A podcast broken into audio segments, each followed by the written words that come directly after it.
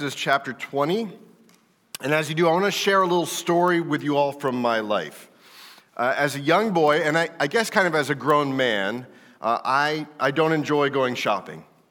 And, and, but when, as a young man, I, can't, I wasn't able to be left alone uh, uh you know, at home by myself. So my mother did the brave thing of, uh, of, of packing me up, getting everything together, and taking me to the, the store with her and we headed off to, to J.C. Penney. Now, uh, I, I, couldn't tell you what it was she was buying that day, and, and actually, to be honest with you, for the sake of this story, it really doesn't matter what she was buying that day because the story is not about what she purchased, uh, the story is about what I stole, right? Why, why are we surprised? Uh, standing at the, the checkout kiosk at JCPenney, I, I can remember standing there. You mean they were kind of like these independent little kiosks in the middle of the store. Uh, and, and, while my mom and the employee were kind of busy, kind of, uh, you know, going through the process of her purchasing her items, uh, I saw this white box, this small little white box. You know, those boxes they use to package up the jewelry in, in, in the store. And, and, for whatever reason, I just reached out, grabbed it, and stuck it in my pocket. And, and, and it really, nothing much of it came until we got in the car. And, and as, we, as I climb in the car, I pull it out of my pocket. My mom sees what I've done, and she turns me around, walks me back in the store, makes me hand it back to the, the employee, and apologize for what I've done. Now, I don't, I don't think this came up in the interview process when I came to, to serve as your pastor here, but I'll say it now I'm a thief, right? This is what the eighth commandment boils down to.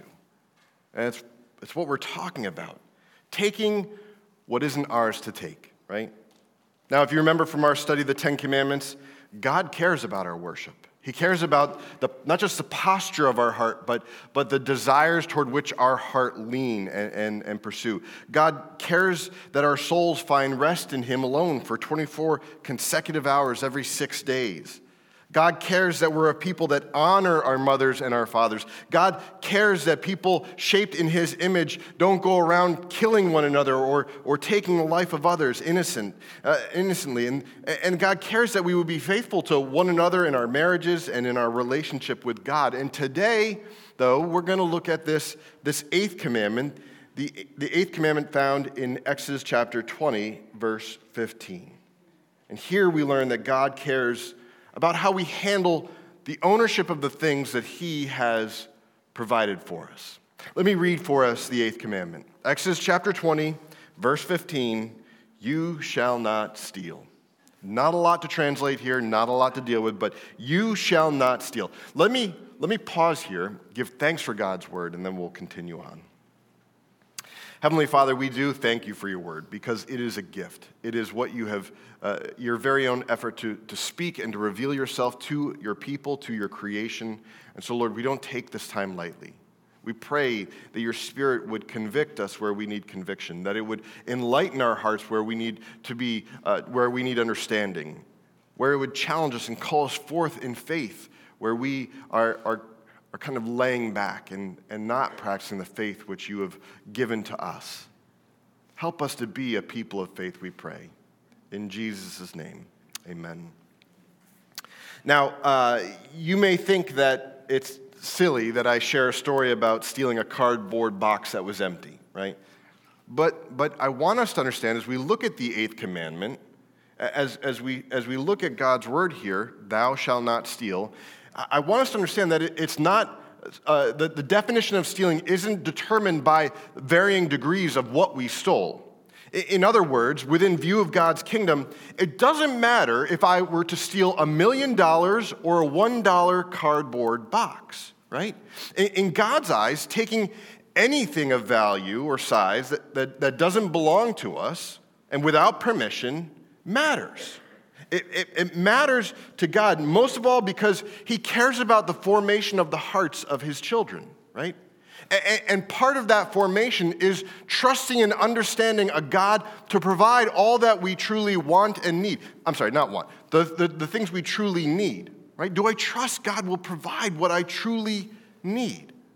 Or am I looking to go about taking things into my own hands and taking what isn't mine and without permission. God cares about that heart in us, the heart of trust and trusting His providence. Does that make sense to us? I mean, just, just as with the, the sixth and the seventh commandments before, uh, before there's a sin that's even committed, God cares about the posture and the intentions of our heart toward that sin. When, when Jesus says in the New Testament, you have heard it said, numerous times, by the way, but specifically in reference to murder, he said, You have heard it said that you shall not murder, but I say to you that whoever is angry with his brother is liable to the same judgment. He's making the point that, uh, that, that, that keeping or breaking the law is not just a matter of our actions, it's a matter of our heart and our will that's behind those actions. And so here's, here's the bad news. As we think about that, as we, as we sit with that and we see these Ten Commandments, this kind of structure of a law that God has for his people, and we think, okay, I could probably do some of those. Here's the bad news you can't do any of them, right? I, I mean, there's a, there's a principle of our hearts behind God's law that, that we're not able to live up to and be faithful to these laws. Uh, on our best days, we don't even land in the ballpark of living up to the standards for God's kingdom through our obedience to these laws. So, I'm not trying to beat up on us, but, but none of us should feel comfortable with where we, where we stand in light of God's law this morning. Okay, but now here's the good news, right? Here's, here's why, as we study God's law together, as we study these Ten Commandments, here's why I think we need to still pursue them with hope and, and, and cling to them with the idea that this is God's desire and His ideal for His people. The good news is that though none of us are able to live up to the standards of the law, with Jesus and trusting in His work and His righteousness, we're made to be righteous, right? We're allowed to be, we're, we're, we're designated by God to be in right standing with Him. It's like we see us approaching these 10 commandments or the law of God, and we see all the places where we've failed to live up to it. But because of our trust in Christ and His work on our behalf, when God looks at us, He sees what Jesus has done in faithfully fulfilling the law to perfection.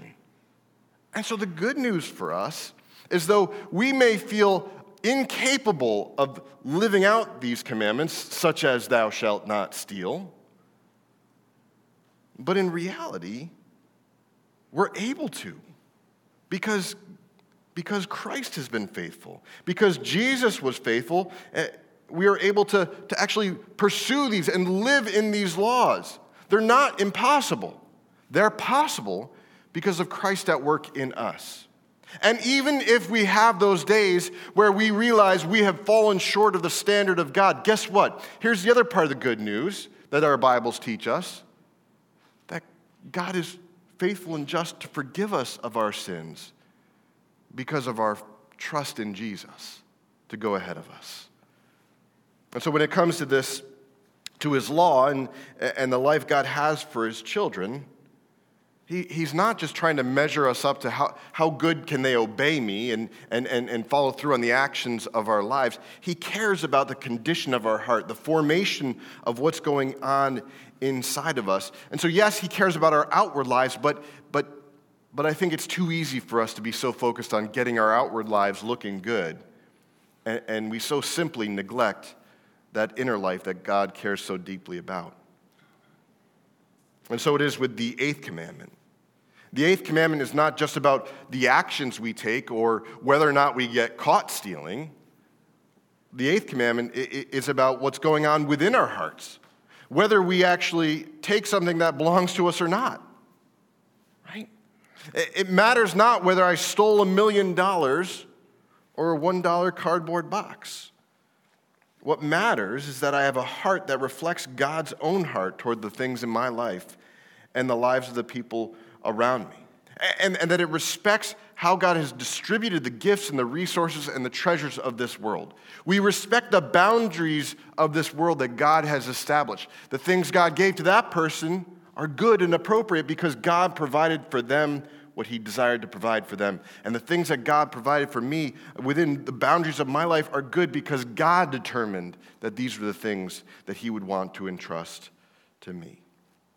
And so stealing is really a, a, matter of not trusting God to provide our needs and instead being driven by our desire for other things and, and to reach beyond what we've, what we've been given and to take from others what does not belong to us. Do you see the principle of trust in this stealing? It, it, it's being driven by this desire to say, what God has given me is not enough. And so I've got to go out and take from someone else what doesn't belong to me because that's going to truly satisfy my soul. At the heart of the issue is not just failing to trust God's providential care, but it's giving space to, to, to a temptation and a greed for more. And, and it's a belief that you can find what your soul truly longs for in a place where God isn't, right? So, at work in the, the heart of someone who steals is a belief that you need more or, or that you deserve more. At work in the heart of someone who steals is a belief that, that happiness and, and contentment is really just around the corner. If, if, they just could, if we could just get to the, to the next thing or just get a little bit more, right? And it's a, it's a broken way of looking at this world. It's a broken way of looking at our lives. And it all begins in the garden when the serpent was talking to Eve, right? When, when, tempt, when Satan was tempting Eve to disobey God, to take, from the, the, the, take some fruit from the, the tree of the knowledge of good and evil, when he's tempting her to, to go against what God's law was for Adam and Eve, after Eve had already asserted to the serpent that God gave her instructions not to eat of the fruit of the tree of the knowledge of good and evil, well, then Satan tries to convince her that God's withholding something that's good from her. Satan tries to plant a seed of doubt in her mind that says, hey, you know, I know what God's given you. I know you can look around you and see all that God's given you, but man, don't you just wonder what God is withholding from you, like that it's going to make you happier? It's going to be more satisfying for you. It'll, it'll complete what's incomplete in you. Look at Genesis chapter 3, verses 4 to 6 with me. But the serpent said to the woman, You will not surely die. For God knows that when you eat of it, your eyes will be opened, and you will be like God, knowing good and evil. So when the woman saw that the tree was good for food and that it was a delight to the eyes and that the, the tree was to be desired to make one wise, she took of its fruit and ate. And she also gave some to her husband who was with her, and he ate. And just like that, just like that, mankind chose not to trust God, not to trust his provision. Instead, look what she does. She trusts, uh, what is it, uh, like right towards the end, it says uh, she, she realized or she saw that the tree was to be desired.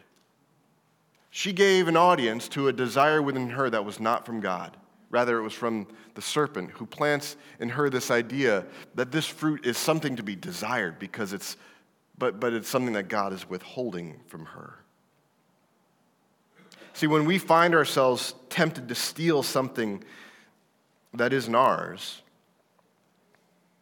I, I feel like it seems appropriate to me that it's a time for us to ask ourselves what do we really believe is true about God?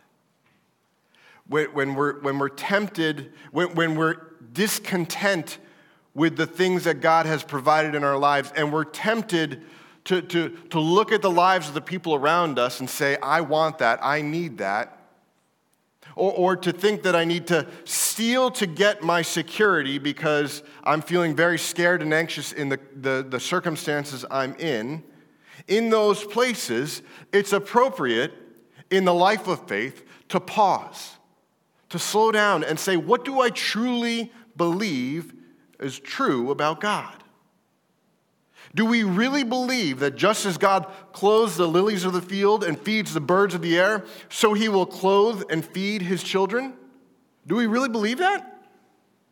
Do, do we really believe that our Heavenly Father is a better giver of good gifts to his children than we are to our own? Do we really believe that? Do we really believe that God will provide rescue and deliverance when we need it most? Not when we want it, right? There are places in our lives that we would that we'd rather not walk through.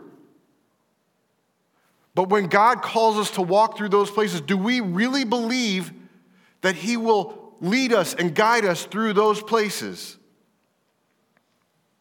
Do we really believe that God knows what He's doing when He entrusts to us the things we have and knows what will truly satisfy our souls?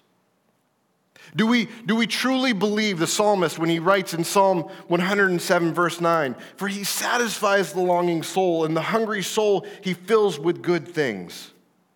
Or, or Psalm 103, Bless the Lord, O my soul, and all that is within me. Bless his holy name. Bless the Lord, O my soul, and forget not all of his benefits, who forgives all your iniquity who heals all your diseases, who redeems your life from the pit, who crowns you with steadfast love and mercy, who satisfies you with good, so that your youth is renewed like the eagles. Do we believe these things? See, there is, there is a, a spiritual battle going on in our lives. And the eighth commandment is one of those places where our God recognizes that this battle will go on in the lives of his children. And it's not just there so that God says, makes it simple and says, okay, just don't steal. Don't desire what's not yours.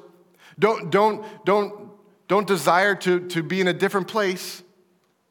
God is revealing something about himself in this eighth commandment that we can trust him, that we can believe these things about God are real and true.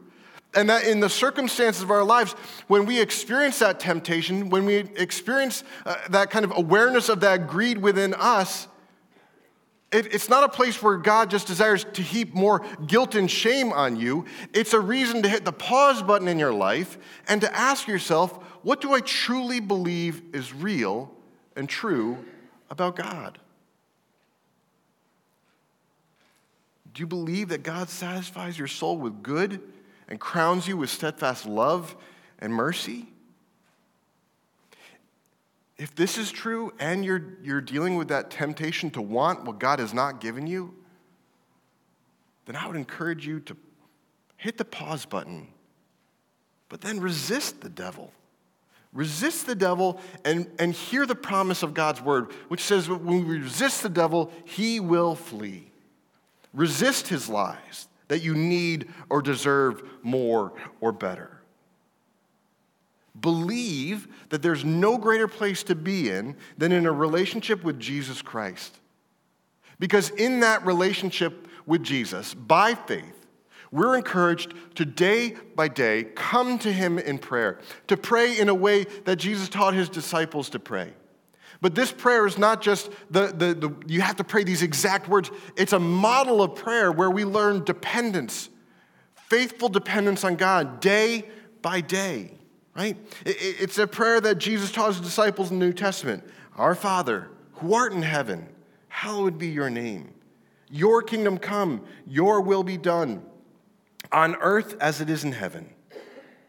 Give us this day our daily bread and forgive us our debts, as we also have forgiven our debtors. And lead us not into temptation, but deliver us from evil.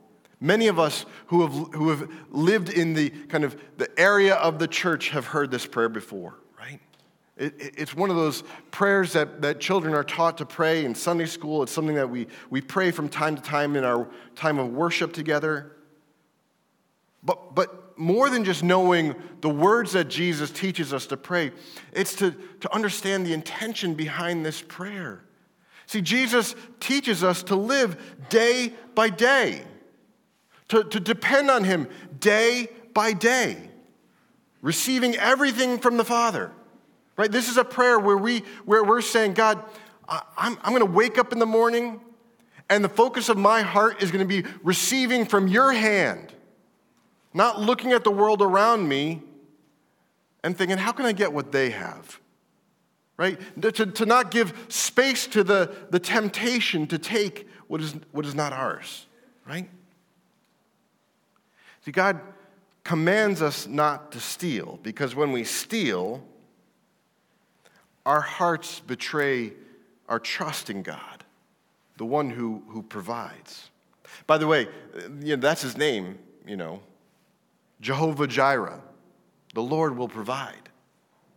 You look at the history of the people of God, and, and throughout history, God provides for his people. And they come to know the character of God, the, the character that's described in the name of God, Jehovah Jireh, the Lord will provide. He does it in the people, in his people from the past, and he'll do it in the people, the lives of the people in the present, and he'll do it in the lives of his people to come. The people who look to him day by day to provide for him. So, stealing contradicts the very character of God that he desires to form in us a, a, a, life of dependence on him. And maybe here in Fairfield County, like that's kind of a struggle for us because we have so much. Right? We, there's, there's so much at our fingertips. Some, and, and I'm not just talking about money, I'm talking about opportunities and, and, and provisions. There's lots of things that we have that it's easy to, to neglect realizing is a provision by God in our lives. But God desires us to know Him as the one who provides. And when we give space to that temptation to steal, to take what is not ours without permission, we are allowing something other than the character of God to be formed in us. So, if stealing is, is taking something that doesn't belong to us without permission, well, then the eighth commandment is about learning to trust God as a wise provider. Trusting that the things I currently have are what I should have, right? It's saying, God, you know what I, what I have, what I should have, what I need, and I'm going to trust that the things you have given me are the things that I need. And the things you will yet give me will be the things that I need. But it's also trusting that the things I need, God will provide without me having to go and take it from someone without permission. Right? And there are a number of things that, that, that we might steal that, that, I, that I do think are oftentimes overlooked. We can steal people's time, right? We could, we could, steal, we could steal their time when we've been, when, when, when we are being given money for a service we provide for them, but we'd rather play solitaire or minesweeper or, or, or, or crazy birds or whatever, angry birds, whatever it's called, rather than do the work that we're being offered to. We are stealing not just their money, we're stealing their time, a time they've paid for, right?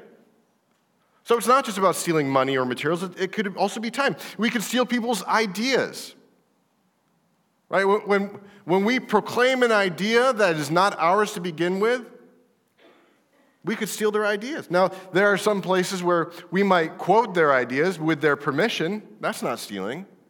But when we present it as our ideas, because then it will, it will make people think I'm smarter, I'm wiser, I'm someone to be trusted, that's stealing.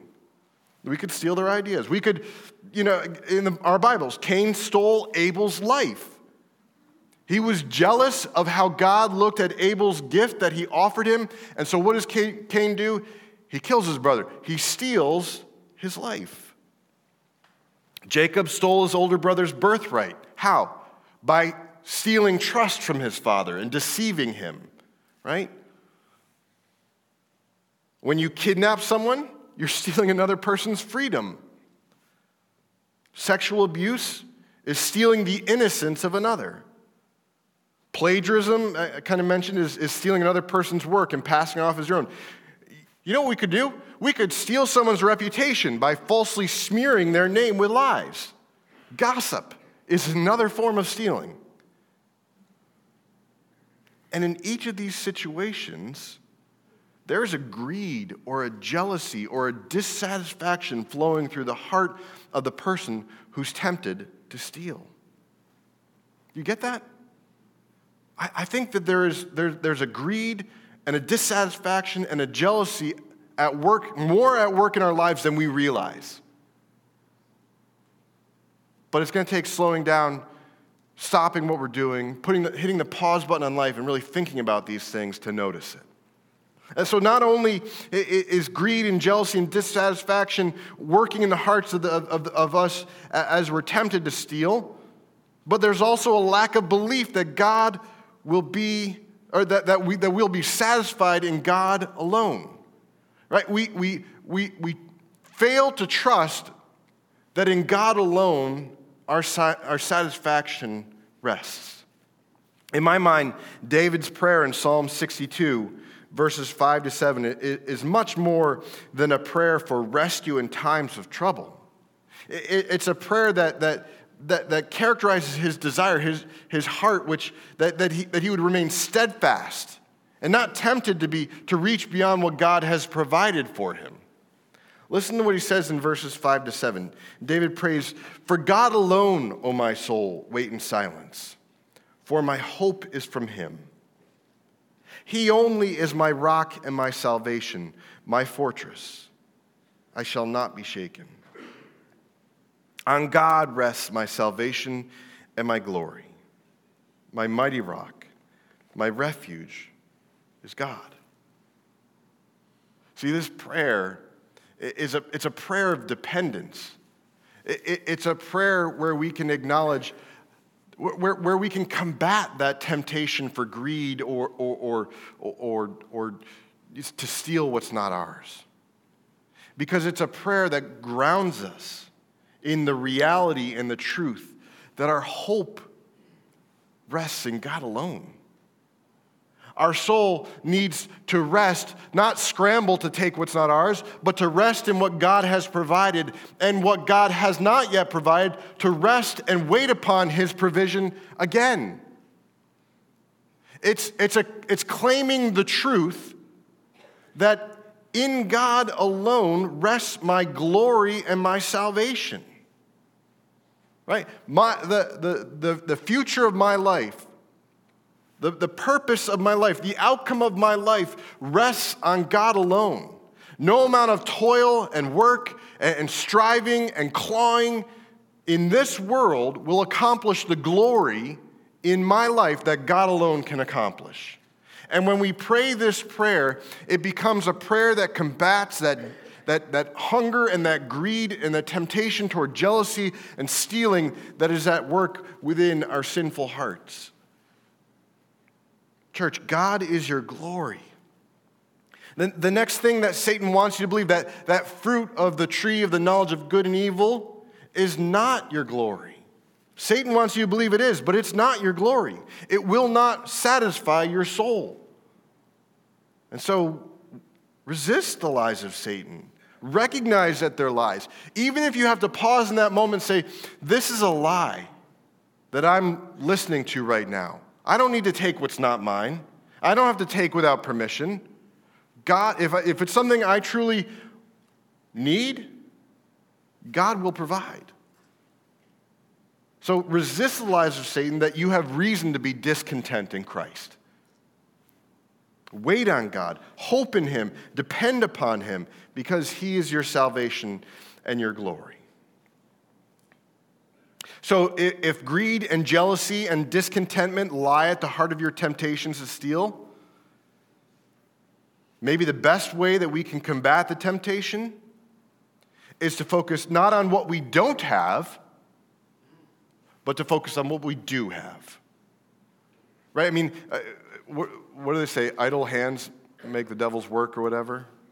I mean, a heart that's focused on what we don't have cultivates a life that's focused on, on some, some fairy tale, some false life. It's not true, it's not real. We need to, uh, to, to invest the energy and, and, and our minds on what we do have, on what God has entrusted to us. One of my favorite authors and theologians is J.I. Packer. And in one of his books, he makes the point that as, as believers in God's word, the things that, that human law says we own, right, ownership, are actually things entrusted to us by God. Right? You, you think of the, the things that you've paid for, you've signed contracts for, you've, you, you know, you've, you've got certificates that say you own this. Spiritually speaking, and in, in the view of God's kingdom, you don't own anything. These are all things that have been entrusted to you by God. In other words, God has given us gifts and abilities and opportunities and resources that we do have for a reason and for a purpose. The skills we've learned, the homes we live in, the influence we hold, are all things entrusted to us by God. In the Gospel of Matthew, we, we read of a parable that Jesus taught his disciples about stewardship. And it's a very informative parable as we think about how we should live in these times before, between when Christ died on the cross, rose from the grave, and ascended to heaven, and when Christ will return again and usher in the final pieces of his new kingdom. Right? Uh, the question is do we spend our time focusing on what we don't have in that time, or do we focus on what we can do with the things we do have in that time? Do we see the life we live now, a, a time where we gather and build glory for ourselves? Or do we see it as a time where God has given us a purpose and a mission and the resources to accomplish that and work at that purpose until Christ returns? In, in, the parable, Jesus says, For it will be like a man going on a journey who called his servants and entrusted to them his property. To one he gave five talents, to another two, to another one, to each according to his ability. Then he went away. He who had received the five talents went at once and traded with them, and he made five talents more. So also he who had the two talents made two talents more. But he who had received the one talent went and dug in the ground and hid his master's money. Now, there's a lot that we can glean from this story, and I'm not going to cover it all for us. But, but what I want us to see is that we have a master who's entrusted to us our property? No, his property. As the master goes away, he has given us his property. And, and, and, and each of the servants who received a talent from the master, as, as the parable goes on to teach, each servant who received a, a, parable, or um, a talent did something productive with it. Well, two of them did something productive with it. And those two, the master, when he returns, sees them as good and faithful, right? He declares them good and faithful.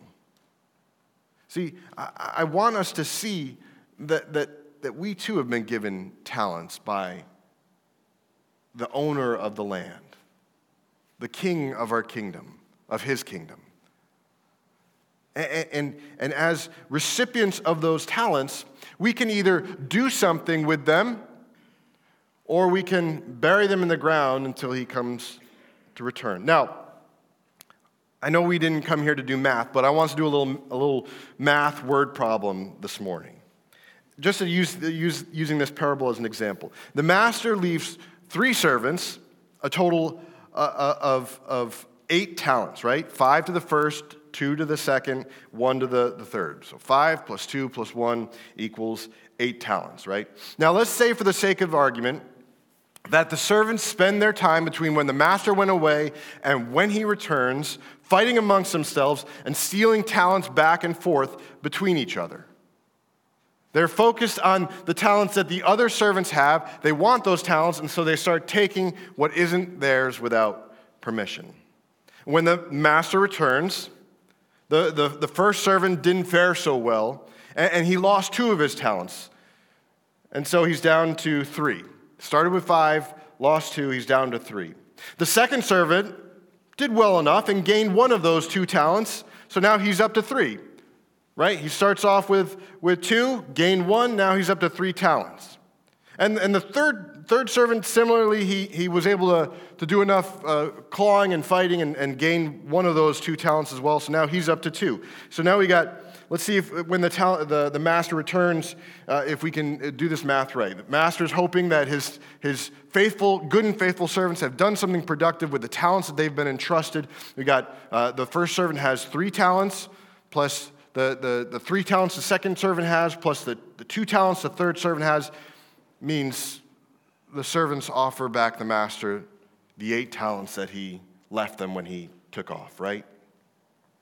See, because the servants were focused not on the talents they did have and using them productively and fruitfully, the, the servants are focused on what they don't have, and so they spend their time seeking to steal and, and rob and take what's not theirs. And they end up not being fruitful in the work that's been entrusted to them. But let's look again at, at Jesus' parable that he tells because our, our, word, our math word problem is not scripture. It's not like the story that Jesus told, right? Because in Matthew 25, the first steward, or the first servant, stewards his five talents with his abilities, and after doing some trading, he makes a reward of five more talents. He's up to 10 talents already, right? The second servant took his talents, took his two talents, and doubled what he was entrusted to as well. He's up to four talents. And the third talent, or third, sorry, servant, out of fear, didn't do anything fruitful, buries in the ground, and uh, what happens with him is a story for another day. The point is, when the two faithful and able servants focused on what they did have, they multiplied what had been entrusted to them to steward. The master's kingdom grew, right?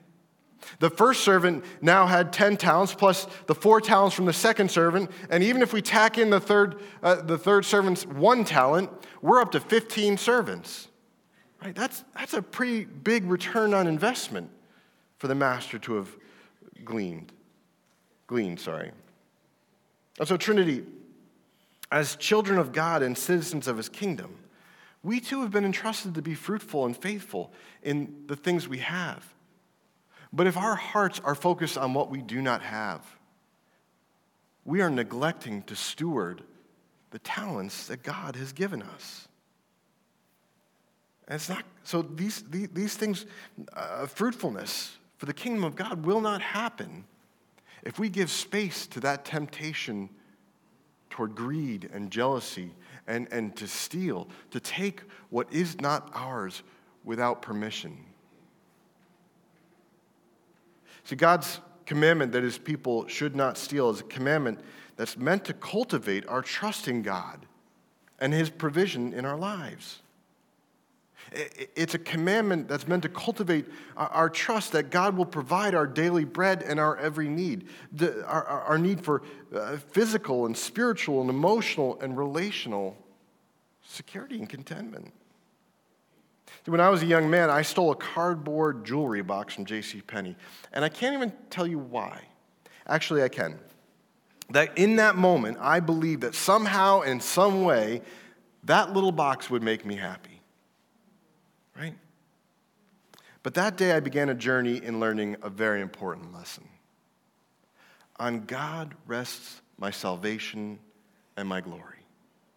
He alone satisfies my soul with good. He alone satisfies the hungry soul. That, that, that if he can clothe the lilies of the field and feed the birds of the air, how much more so will he feed me, his child, whom he loves?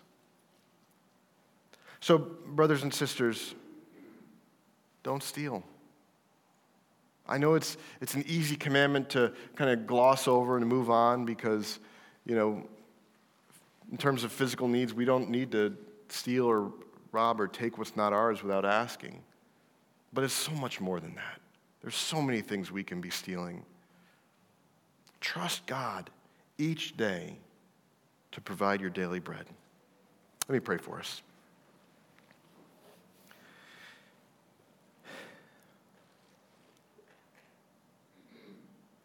Heavenly Father, we, um, Lord, we confess. We confess that, uh, that temptation and jealousy and greed are all things that are at work in our hearts and minds.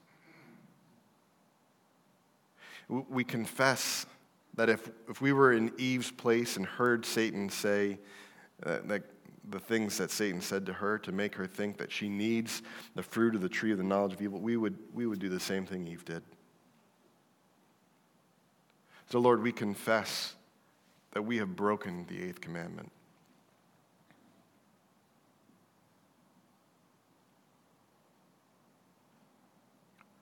Lord, I, we also thank you that your Spirit ministers to our soul where we need to be ministered to. And that truth is that you are faithful and just to forgive us of all unrighteousness as we confess this sin before you. And so, Lord, I pray that in this coming week, you would give us pause.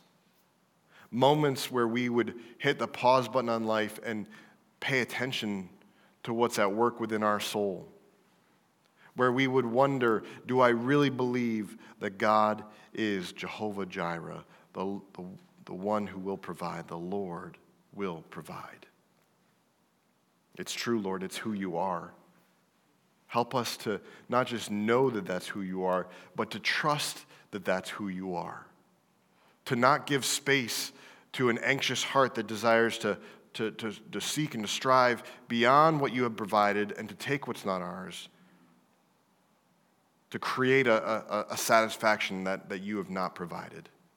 Help us to trust in you, Lord to trust in what you have provided, to focus on what you have entrusted to us, and not have eyes and hearts that wander to the world around us, to compare our lives to those around us, but to look at what you have done and what you have provided and what you are doing in our life, and to agree with you, to say, Amen, it is good. We want to work with you in that. We want to, we want to come alongside and, and support and use fruitfully the talents that you've entrusted to us.